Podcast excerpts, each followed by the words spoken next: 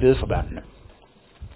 Far i himlen, jeg takker dig, fordi du har betroet os så mange børn og unge i den her menighed. Og jeg beder om, at de nu må få lov til at få et dejligt møde med dig.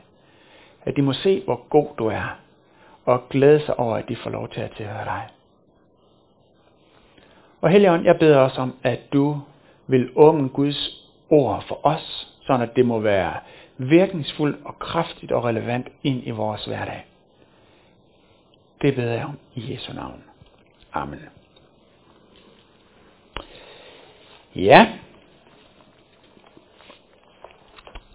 Søndagen i dag hedder sidste søndag i kirkeåret. Og det er fordi, at næste søndag, der er det første søndag i advent, så starter vi på et nyt kirkeår, og også har lavet en adventskrans, som kommer til at stå heroppe, og vi skal have tændt det første lys, og vi er ligesom klar over, at der sker noget nyt der. Men det betyder jo også, at der er noget, der slutter i dag. Der er en rejse, der slutter i dag. Og øh, jeg vil starte prædiken i dag med lige at lave sådan en øh, recap på det, vi har været igennem det sidste år. Så hvis du skulle ud og hente en kop kaffe, eller lige have din morfar her formiddagen, så tag den nu, fordi det er først senere, vi kommer til det, det egentlig drejer sig om i dag. Men vi startede jo sidste år i advent med de her adventstekster, som var løftetekster om, at nu vil Gud gøre noget. Og vi kiggede frem imod det, han vil gøre. Og vi kom frem til jul, hvor Gud startede sin redningsplan. Ikke ved at sende en stor redningshær, men ved at sende et lille barn, et lille spædbarn. Men det barn, det var Guds egen søn. Og vi kom efter julen til Hellige Tre Konger, hvor det blev tydeligt, at det, som Gud var i gang med at gøre, var ikke kun for et lille afgrænset folk nede i Mellemøsten, men det var for alle folk. Endda for vise mænd fra Østerland, fra mystikere fra Iran, som det er. Alle kulturer, alle baggrunde. Og vi kom til fasten i februar, hvor Jesus faster og bliver fristet af djævlen i ørkenen. Og vi finder ud af, at der er kamp på. Der er kamp om det, der sker nu. Kamp med den onde. Kamp med vores egen øh, egoistiske tilbøjelighed. Og kamp med den her verdens fordrejede succeskriterie. Det er det, der sker i fastetiden. Men så kommer vi til påske, hvor den afgørende kamp sker. Og Jesus vinder og står op af graven. Og med påskemorgens opstandelse, så er sejren i hus. Og, og han har fået fodfæste i den her verden og bliver ophøjet som den, der har al magt i himlen og på jorden, Kristi himmelfart. Og hen i pinsen, der bliver vi udrustet til at tage del i det, som Gud han gør med Helligånden. Vi bliver inddraget i det, som Gud er i gang med at gøre i den her verden. Og så kom den der lange, lidt udefinerbare tid, som hedder Trinitatis-tiden. Den festløste tid. Hvad er det lige, der sker der? Det, det, der er ikke sådan de store ting, der sker, men det er fordi, det er den langsomme, stille og rolige væksttid. For det bliver til virkelighed i vores liv. Der er fokus på, at det her det er en proces. Det er noget, vi vandrer ind i. Det er noget, vi omsætter stille og roligt. Og vi bliver draget ind i det hele Trinitatis-tiden. På forskellige måder. Og så kommer vi her til sidste søndag i kirkeåret. Og så er det bare ligesom om, bum! Vi kommer til en bum. Vi kan ikke komme længere. Nu er det ved at være slut. Men på den her sidste søndag i kirkeåret, der inviterer Jesus os til at løfte blikket og kigge ud i fremtiden. Det vi ikke kan gå ind i endnu. Kig ud i, hvad det håb, som ligger foran os, og som vi allerede er i gang med at leve i, hvad det er for et håb. Og derfor er temaet i dag, sidste søndag i kirkeåret, håb. Påbegyndt håb. Og der er nogle utrolig skønne tekster. Der er faktisk to, som vi skal kigge på i dag, som hører til den her søndag. Dels et fra Esajas' bog fra 700 år før Jesus, og så et fra 2. Thessaloniker, som er skrevet 25 år efter Jesus. Og vi starter med Esajas' bog 65, vers 17, hvor Gud siger, nu skaber jeg en ny himmel og en ny jord. Det, der skete tidligere, skal ikke længere huskes, og ingen skal tænke på det. Men I skal fryde jer og juble til evig tid over det, jeg skaber. For jeg skaber Jerusalem om til jubel, dens folk om til fryd. Jeg vil juble over Jerusalem og fryde mig over mit folk. Der høres ikke mere gråd eller skrig. Og læsningen fra brevlitteraturen i 2. Thessaloniker, øh, brev, breven til menigheden i Thessaloniki, kapitel 2, vers 13, der står, Vi bør altid takke Gud for jer, brødre. Og det er altså ikke, fordi han skriver til sin familie, men det er de kristne, han tiltaler på den måde. Vi bør altid takke Gud for jer, brødre, som er elsket af Herren. Fordi Gud udvalgte jer som en første grøde til frelse ved åndens helligelse og ved tro på sandheden. Dertil kaldte han jer også ved vort evangelium, for at I skulle opnå vor Herre Jesu Kristi herlighed. Stå derfor fast, brødre, og hold jer til de overleveringer, som I er blevet undervist i, hvad enten det var i ord eller i brev fra os. Hvor Herre Jesus Kristus og Gud vor Fader, som har elsket os og i sin nåde givet os evig trøst og godt håb. Han trøste jeres hjerter og styrke jer til alt godt i gerning og i ord. Amen. Jeg har tre overskrifter for prædikenen i dag omkring det her håb. Og det er for det første, at det er et konkret håb. Og fordi det er et konkret håb, bliver det et frisættende håb. Og fordi vi er sat fri af det håb, bliver det et involverende håb. Så konkret håb, frisættende håb, involverende håb. Først konkret håb. Grunden til, at jeg egentlig har lyst til at holde den her prædiken, og har faktisk gået og glædet mig til at få en anledning til det, var, fordi jeg havde en snak med en rigtig god kristen ven for nogle, øh, ja, det ville være over en måned siden. Og han havde et spørgsmål, som han var kommet til at tænke på, øh, på grund af en podcast, han havde hørt, som han, og det nagede ham, det her spørgsmål. Øh, fordi han har nemlig en kone, som han er rigtig, rigtig glad for. Og det er jo godt. Og det hans spørgsmål gik så på, vil vi have hinanden i evigheden også? Det er et virkelig, virkelig godt spørgsmål. Den person, som jeg har været allermest sammen med i mit liv, den relation, som jeg har investeret allermest i, som har kostet mig allermest, som har frydet mig allermest, og som jeg oplever på en eller anden mystisk måde, at jeg er ved at gro sammen med, vil vores kærlighed bare være slut i evigheden. Og vil det, vi oplever som det mest værdifulde, her bare forsvinde? Pst. Den der Jesus kommer igen, eller et eller andet. Godt spørgsmål. Med al respekt. Hvis det eneste, vi kan sige omkring det kristne håb, er, at det er så godt, at vi snart ikke kan forestille os, hvordan det er. Og, øh, men, så, ja, hvis det er sådan vi slet ikke kan forestille os, så er det selvfølgelig ikke noget, vi kan glæde os til. Vi glæder os kun til det, vi kan forestille os. Grunden til, at vores børn glæder sig helt vildt til jul, det er fordi, de kan huske, hvordan jul var sidste år. At det var rigtig dejligt, og derfor glæder de sig til jul.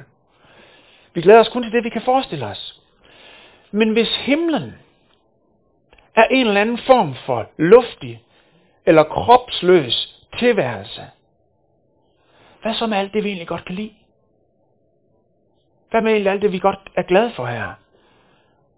Hvad med skiture? Hvad hvis man faktisk godt kan lide sit arbejde?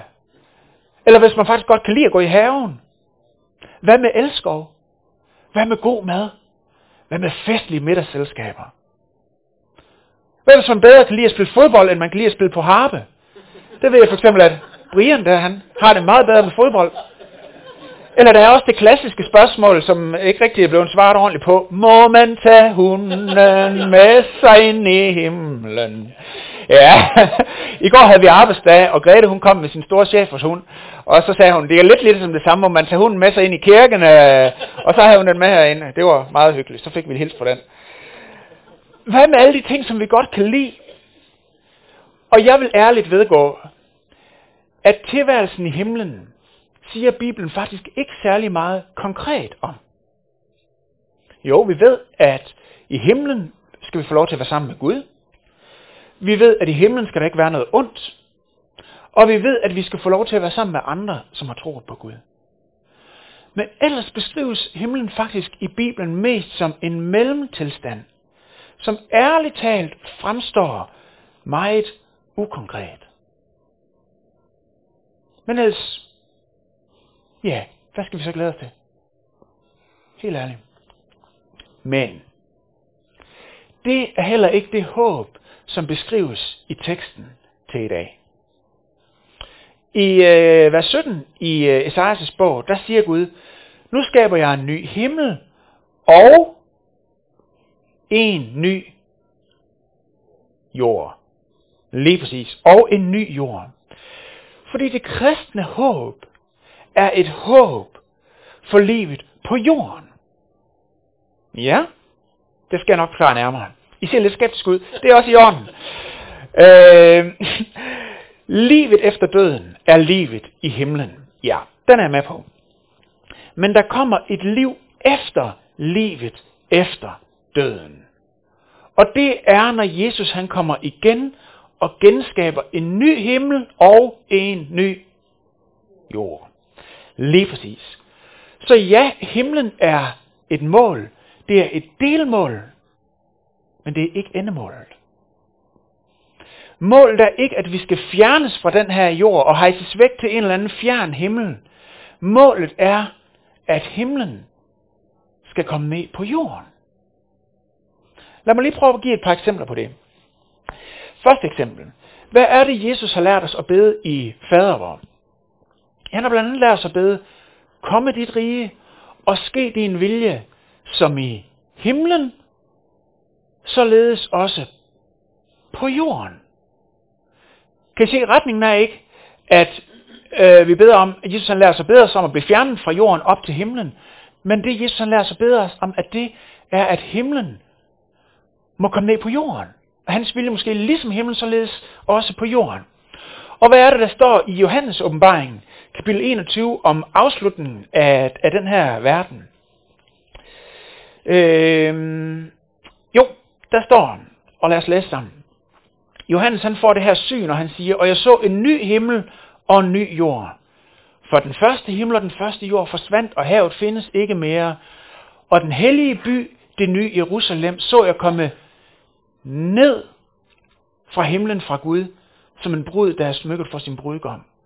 Og jeg hørte en høj røst fra tronen sige, nu er Guds bolig hos menneskerne. Han vil bo hos dem, og de skal være hans folk, og Gud vil selv være hos dem. Han vil tørre hver tårer af deres øjne, og døden skal ikke være mere. Ej heller sorg, ej heller skrig, ej heller pine skal være mere. For det, der var før, er forsvundet. Og han, der sidder på tronen, sagde, se, jeg gør alting nyt. Og han sagde, skriv, for disse ord er troværdige og sande. Se også i Johannes åbenbaring er retningen, at himlen kommer ned på jorden i form af den nye hovedstad, det nye Jerusalem, som Gud er i gang med at forberede. Så det kristne håb er, at Gud vil genskabe jorden, at himlen skal komme ned på jorden, og alt det gode, som er i himlen nu, hvor Gud er, og hvor det kun er hans vilje, der sker, at det skal effektueres på jorden. Det er det kristne håb. Det nye Jerusalem skal komme ned. Og apropos Jerusalem. Byen Jerusalem, som jo ligger konkret nede i Mellemøsten i dag, er et utroligt betydningsmættet begreb. Både historisk, symbolisk, teologisk, men også konkret. Og jeg tror, vi ofte kan misse, når vi læser de her tekster omkring Jerusalem, de konkrete budskaber, som der rent faktisk ligger i dem. Lad os prøve for eksempel at tage Esajas teksten, som var den første, vi læste, og øh, hvor vi hører Gud sige, nu skaber eller jeg skaber Jerusalem om til jubel, og dets folk om til fryd. Måske det her budskab, det blev første gang delt på en konkret geografisk lokation, nemlig i den konkrete by Jerusalem. Og de folk, der hørte det, var, jeg ved ikke, om det hed Jerusalemenser, eller Genser, eller et eller andet. Men da de har hørt budskabet, så har de hørt, så de tænkt, ikke abstrakt om et eller andet øh, filosofisk eller teologisk eller andet, så har de tænkt, den her by, det er det, vi hører om nu. De har tænkt, Nå jamen det jeg hører om nu, det er den her by med de her gader, som jeg kan se foran mig, og der ligger torvet, og der har vi rådhuset, og to gader længere væk, der bor jeg sammen med min familie, og mine børn går i skole om i den der toårsskole, eller hvad det nu hedder, om på det der område af byen. De tænkte, den her konkrete by, den her konkrete by med de her huse, og den her vej, og den her historie, osv. osv. De har tænkt konkret om det, de stod midt i. Hvad vil du sige til, hvis der i stedet for i Esajas bog har stået sådan her. For jeg skaber Kolding om til jubel. Og Koldingenser om til fryd. Jeg vil juble over Kolding og fryde mig over mit folk i Kolding. Der høres ikke mere gråd eller skrig. Hvad hvis det var den vision, som du hørte Gud han delte med dig? Hvad giver du? Hvad, hvad vil det betyde, hvis du lige var blevet valgt ind i det nye byråd her i tirsdags? Og så øh, læste Bibelen, der stod, hov, Gud har en vision for det her liv, for den by, jeg er en del af, for her, hvor jeg bor. Gud har en vision om min by, om retfærdighed, om trivsel, at det må være et godt sted at bo, om skønhed. Wow! Det får jeg lov til at arbejde med på. Der er en vision for det, for den, det er en del af nu. Jeg vil lige prøve at, øh, ja, Esajas bog 55 oversat til kongregensisk sådan cirka. Øh, det, er den, det er den hverdagsdanske oversættelse. Helt, helt ny, helt spritny, den er lige fra i torsdags. Nå, anyway. Øh, I mindre målstok. Jeg sidder i grundejerforeningen ude på Ådalsvinget i Vonsil. Og ved I hvad, jeg er over, selvom det, det bliver måske lidt banalt, men for lige at gøre det helt konkret. Jeg er overbevist om, at Gud har en vision for det kvarter. At det må være et godt sted at bo. At det må være pænt, når man kører derind. At der ikke må ligge løst stenmel, som skolebørn øh, vælter i, når de cykler til skole om morgenen. Og det må være et sted, hvor, hvor folk må trives og have det godt. Og undskyld, hvis det bliver lidt for banalt. Det kan godt ske, det gør det. Men ved du hvad? Det betyder også, at han har en vision for det, der sker på dit arbejde. Er du med til at skabe øh, en god børnehave? Eller du er med til at udvikle øh, god øh, varmegenvending af havvand i øh, Esbjerg, som Thomas er? Eller øh, hvad? Gud han har en vision om, at den her jord må være et godt sted at bo. Han ønsker noget, som skal være godt for det her sted. Og det er ikke banalt med de små dagligdags ting. Fordi han har det på hjerte, at det her liv skal være godt. Og det er bottom line, den vision han har for den her verden, og det er det, han vil fuldende den dag, han kommer igen. Det kristne håb er konkret. Det er konkret. Håbet i evigheden er anderledes. Det er kvalitativt anderledes. Det er en langt større kvalitet end noget, vi har oplevet her. Der skal ikke være noget som helst ondt, ikke nogen som helst ting, der smerter. Det er kvalitativt anderledes, men det er ikke substantielt anderledes. Det er ikke, ikke, ikke et substantielt anderledes håb. Det er ikke et håb i en anden verden som nogle andre væsen eller noget, vi slet ikke kan forestille os. Mads Peter, hvordan kan du vide, at det kristne håb er så konkret? Tak for spørgsmålet. Det vil jeg gerne svare på. Jeg ved, det er så konkret, fordi det står i Bibelen. På de første sider i Bibelen, der læser vi om, at Gud skabte himlen og jorden. Og der står, at Gud så, hvor godt det var. Og hvad er det for en tilværelse, vi læser om der? Jamen altså, der står ikke, at Adam og Eva skulle leve i en eller anden form for kønsløs, engleagtige væsener i en luftig åndeverden, hvor det mest interessante beskæftigelse var harpespillet. Men der står, at de blev sat i en have på jorden. Et sted, der var godt at være. Et sted med træer, med natur, med landskab, med familie, med børn, med gode relationer, med erotik, med arbejde. Der står, at mennesket skulle dyrke og vogte haven. Der var meningsfuldt arbejde at gøre. Der står også, at Gud sagde, at de skulle opfylde jorden og underlægge sig den. Det er det, der kaldes kulturbefaling. Det beskriver en tilværelse med udvikling og udforskning og nye ting. Og det er derfor, at mennesker lige siden har arbejdet på at skabe kunst, skabe opfindelser, skabe god infrastruktur og gode samfund. Adam og Eva blev skabt til et liv på jorden. Og når Gud nyskaber himmel og jord, så gør han det ikke som en helt anden verden. Nej, så er det en genoprettelse efter den oprindelige vision. Den verden og det liv, vi kender, bare uden ondskab, uden smerte. Som vi sang med Grundtvig, der lutres, lutres, eller der renses herligt den gamle jord i skærselsluer på Herrens bord. Det kristne håb er et konkret håb.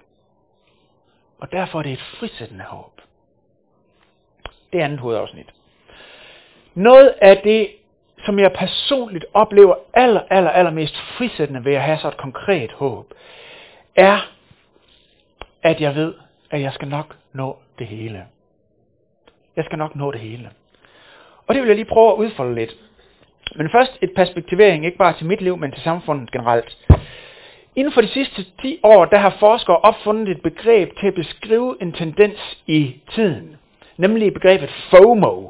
Fear of missing out. Altså frygten for at gå glip af. Det kunne være at gå glip af en trend, det kunne være at gå glip af en vild god tv-serie, eller gå glip af en social oplevelse med andre, eller en unik oplevelse på det perfekte feriested. For tænk, hvis der var nogen, der havde et federe liv end mig, og jeg rent faktisk kunne have et federe liv, end det jeg har i dag. Og den her diffuse frygt for at gå glip af, er så massiv, så forskere taler om det som en pandemi. Og undersøgelser har vist, en amerikansk undersøgelse har vist, at 40% af unge amerikanere fra min alder og ned lever med, hold fast, mentale og psykosomatiske reaktioner på FOMO. Altså ikke bare lige en oplevelse af en eftermiddag, åh, det kunne måske også være bedre, men mentale og psykosomatiske reaktioner på formål 40 procent. Og de sociale medier giver os en følelse af, at vi bør kunne nå alt og være alle steder, og vi kan se, at alle andre poster et liv, som er relativt federe end mit, fordi de kun poster deres stjernestunder. Det er FOMO. I mit eget liv, der er der så mange spændende ting, som jeg har lyst til at nå. Ting, jeg godt kunne tænke mig at prøve. Spændende rejsemål. Kulturer, jeg gerne vil besøge. Spændende studier, som jeg kunne tænke mig at dykke ned i. Læse historie, eller sociologi, eller læse til maskiningeniør. Jeg kunne godt tænke mig at få en veteranbil. En Volvo 544 med en B18 motor. Altså, så bliver livet bare godt. Eller, nej, det kunne jeg bare godt tænke mig at nå, ikke også? Jeg kunne godt tænke mig at have en bondegård. Jeg kunne godt tænke mig at prøve at bygge en flyver, eller øh, et eller andet. Det håber jeg får tid til, når jeg bliver pensionist. Og tænk, hvis jeg kun har 80 år at gøre med, og alle de ting, jeg gerne vil nå, så tænker jeg, at der kun er to muligheder. Enten vil jeg blive meget, meget stresset over at prøve at nå alt det, som jeg tænker, der kunne være godt og spændende at nå i det her liv. Eller også vil jeg gå med en konstant følelse af utilfredshed, fordi jeg godt kan se, at jeg når aldrig i mål med det, på den korte tid, jeg har fået. Selvfølgelig er der meget, vi gerne vil nå. Men ved du hvad? Jeg har fået et evigt liv. Jeg har fået et evigt liv sammen med Jesus. Så jeg ved, jeg skal nok nå det. Helt ærligt. Er der gode, jeg spørger bare lige, er der gode, vægtige, bibelbaserede argumenter for, at man ikke skulle kunne have en bondegård på den nye jord? Jeg spørger bare, hvorfor, hvorfor skulle det ikke være et reelt håb? Og tænke, det skal jeg nok nå. Det skal jeg nok nå. Altså, det, altså jeg, jeg tænker ikke på det hver dag, men jeg tænker på det hver uge. Jamen, jeg skal nok nå det. Når jeg tænker på, at der er et eller andet. Helt ærligt, det er en stor, stor befrielse for mig. Altså, jeg er lige der omkring ved 40, hvor man plejer at få midtvejskrise. Og der er også en gang mellem, der er et eller andet, der, nu, nu er halvdelen af tiden gået, Mads Peter. Når du det, du gerne vil? Og så siger jeg, jeg skal nok nå det. Jeg skal nok nå det. Jeg har, jeg har masser af tid. Det er en stor befrielse for mig. Det er det. Øh, jeg er så glad for at have fået et evigt liv. Og jeg vil sige til jer unge, der måtte lide af FOMO, jeg vil sige til jer på cirka min alder, der måtte mærke midtvejskrisen pust i nakken, jeg vil sige til alle jer gamle, som måske har drømt om at komme på skiferie, men nu har fået dårlige knæ, vi skal nok nå det. Vi skal nok nå det. Hold fast i Jesus, så er livet evigt. Vi skal nok nå det. Helt ærligt, grunden til, at vi gerne vil så meget, er det ikke fordi, at vi er skabt til at leve evigt? Er det ikke fordi, at vi fra begyndelsen, at det er lagt ned i os, vi, vi har fået en, en, en Vi har fået et evigt liv, og det kan vi godt mærke. Vi kan godt mærke, det er ikke meningen, at det her liv, det skulle få en ende. Og ved I hvad, venner? Sammen med Jesus, så har vi fået et evigt liv. Fordi vi har fået et konkret håb, så er det et frisættende håb. Lige et eksempel mere på, hvordan det kristne håb er et frisættende håb. I 1947 så var der en forsker, der hed øh, Howard Thurman, T-H-U-R-M-A-N, Thurman, siger jeg, jeg ved ikke, hvordan det skal udtales. Han holdt en forelæsning på Howard University, et af de største universiteter i USA, om betydningen af Negro Spirituals. Altså den her musikgenre, som er, øh, altså som de afroamerikanske slaver havde under de her fuldstændig håbløse og meningsløse og umenneskelige forhold på, i, i deres slavetilværelse i sydstaterne. Og øh, de her sange refererer ofte til den kommende verden, til den herlighed og den værdighed, som de der skulle få, og om de klæder af skønne klæder, de skulle blive iklædt, i stedet for de laser, de gik i øh, nu.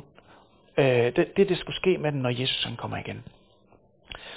Og kritikken af det, øh, at Negro Spirituals har været, at det gjorde øh, de her slaver passive og apatiske. Men Howard Thurmans anlæggende i det her, den her forelæsning på Harvard University er at imødegå den kritik. Og han argumenterer for, at det kristne håb ikke gjorde dem verdens fjerne og svækkede deres evne til at stå op imod deres fangevogtere. Tværtimod. Og jeg har taget et citat med, som jeg synes er rørende. Det er nærmest poetisk, mere end det er forelæsningsagtigt. Han siger, øh, de her Nico Spirituals taught a people how to ride high on life. Er det ikke et fedt udtryk? Ride high on life. To look squarely in the face those facts that argued most dramatically against all hope, and to use those facts as a raw material out of which they fashioned a hope that their environment, with all its cruelty, could not cross. And this enabled them to reject annihilation and to affirm a terrible right to live. Affirm a terrible right to live.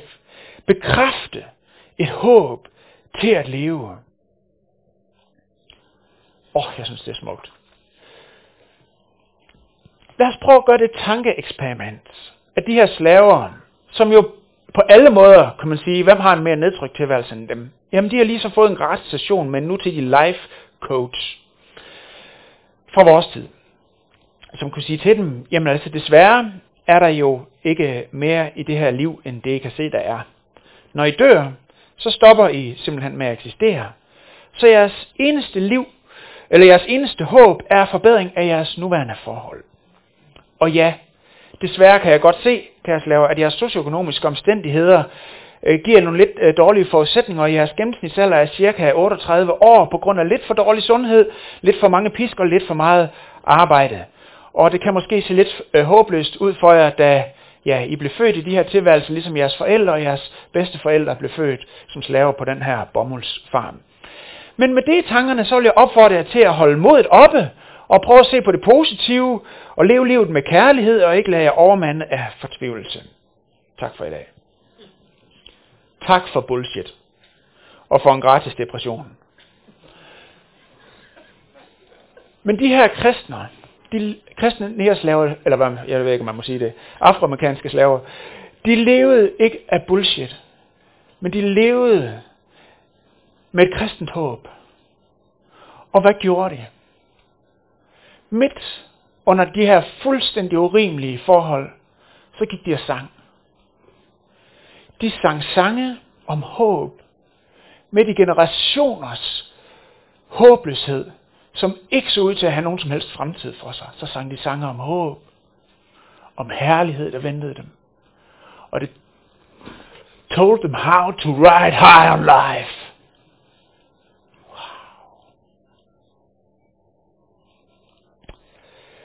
De gjorde det, fordi det kristne håb ikke bare er et håb om genoprettelse af vores sjæle, men også et håb om genoprettelse af vores kroppe.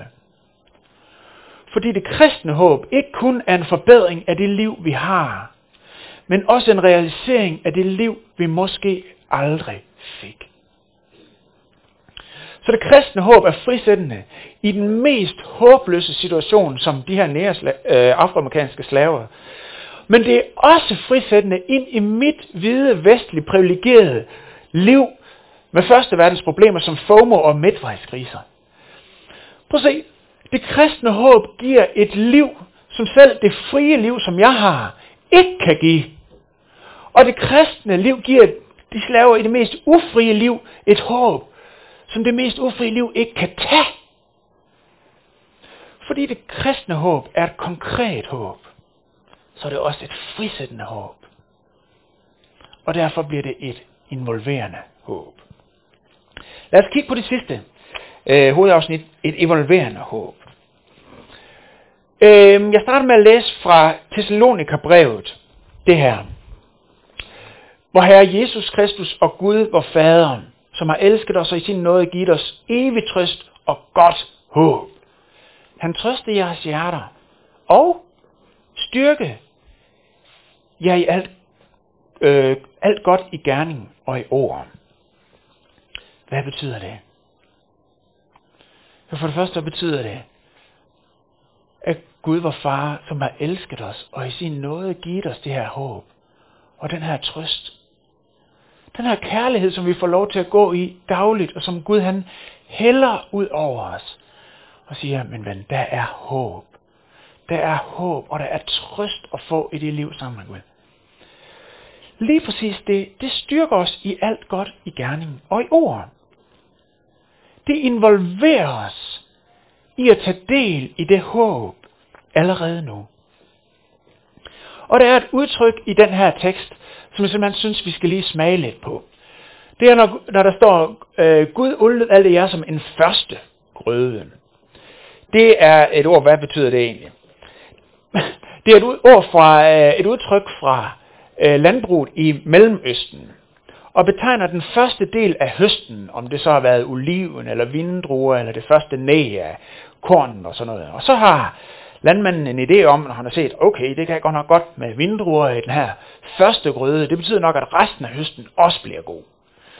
Det giver ligesom så et, øh, et, et billede af, hvad det er, der skal komme. Det har vi måske lidt svært ved at forholde os til, fordi vi ikke er landmænd alle sammen. Men så lad mig lige prøve med et andet billede. Når der kommer en ny film i biografen, så udsender filmselskabet som regel en trailer et stykke, et stykke tid før. Som så et, et øh, kort resume af filmen med forskellige klip, og man får en idé om, hvad den her film den drejer sig om. Og pointen er, at dem, som ser den her trailer, de skal sige, wow, den film, den må jeg ind og se, for den er godt nok god. Og det teksten sådan set siger her til de kristne, det er, i er traileren for det håb. Ved åndens hældelse og tro på sandheden, der får I lov til at leve i den film. Allerede nu. Allerede nu får I lov til at være en del af den. I får lov til at leve i det involverende håb allerede nu. Et liv efter den kristne etik er et liv i kærlighed, som vi får lov til at leve allerede nu. Og hvis du skulle være så umanerlig heldig og øh, kende til en kirke, som har en vision noget i retning af, det kunne fx være kaldet til at elske Gud, hinanden og kolding, så lucky bastard, for så er det jo en del af et fællesskab, hvor I er flere, der kan få lov til at tage del i det her sammen allerede nu. I, kære kristne, er traileren. I er første grøden af den fantastiske film, som kommer. Vi har en, en af de nyere påskesalmer, som øh, her har titlen, hvad, den hedder, hvad er det at møde den opstandende mester? Og der hedder det i vers 8 sådan her, det er det sidste, jeg vil dele med jer. Han siger, møde den opstandende mester er som en ånd gennem lukkede døre i kød og i blodet, der sender os, siger os, hvad vi skal gøre, og indgyder mod. Så den, der er bange for hån og for stening, tør gøre i dag, hvad der evigt giver mening. Tør gøre i dag, hvad der evigt giver mening. Det kristne håb er et påbegyndt håb, der involverer i at gøre i dag, hvad der evigt giver mening. Hvad der evigt giver mening. Der er mange forskellige ting, vi kan gøre og prioritere og synes, der er. Men det kristne håb sætter os i stand til at gøre i dag, hvad der evigt giver mening. Hvad er det Gud i dag kalder dig til at gøre, som evigt giver mening? Hvor er det, du får lov til at træde ind i det her påbegyndte håb? Og han siger, det der, i det her lys, så er det det, der e- for evigt giver mening. Det kristne håb sætter os stand til at gøre i dag, hvad der evigt giver mening. Det er et involverende håb. Et påbegundt håb. Ikke kun for fremtiden. Heller ikke bare for nu. Men for evigt. Lad os rejse os op og bede sammen.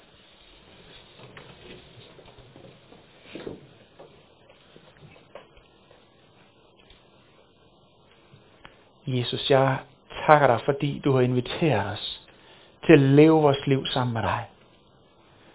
Og tak, fordi du giver os et håb, som du har vundet ved din død og din opstandelse. Et håb om et evigt liv. Et håb om, at nedture i vores liv ikke skal få lov til at få det sidste ord, men at du får lov at få det sidste ord, og alt det gode, som du har på hjertet. Tak, Jesus. Og jeg beder om, at du i dag vil give os mod til at gøre, hvad der evigt giver mening. Hvad der for evigt giver mening. Tak fordi du tager os med ind i det håb. Hjælp os til at løfte vores øjne og lad vores daglige liv blive sat fri at have det håb. Det som du har tilbudt os, og du sat os med ind i, og det som vi får lov til at leve i hver dag. Tak for det kristne håb. Og Jesus, jeg vil også i dag bede for det nye øh, byråd, som er blevet nedsat her i Kolding i tirsdag, eller hvornår det var. Jeg beder om, at du vil Giv dem, hvad de har brug for, for at arbejde med på det, som du har på, øh, på dit hjerte for den her by. At det må være et godt sted. Jeg beder om, du vil give dem visdom, kærlighed og mod til det. Jesus, jeg beder bare om, at vi alle må være der, hvor du vil have os, hvor vi kan ære dit navn, og vi kan få lov til at leve med i det, som du er i gang med at gøre, og som du en dag vil komme og fuldende. I Jesu navn. Amen.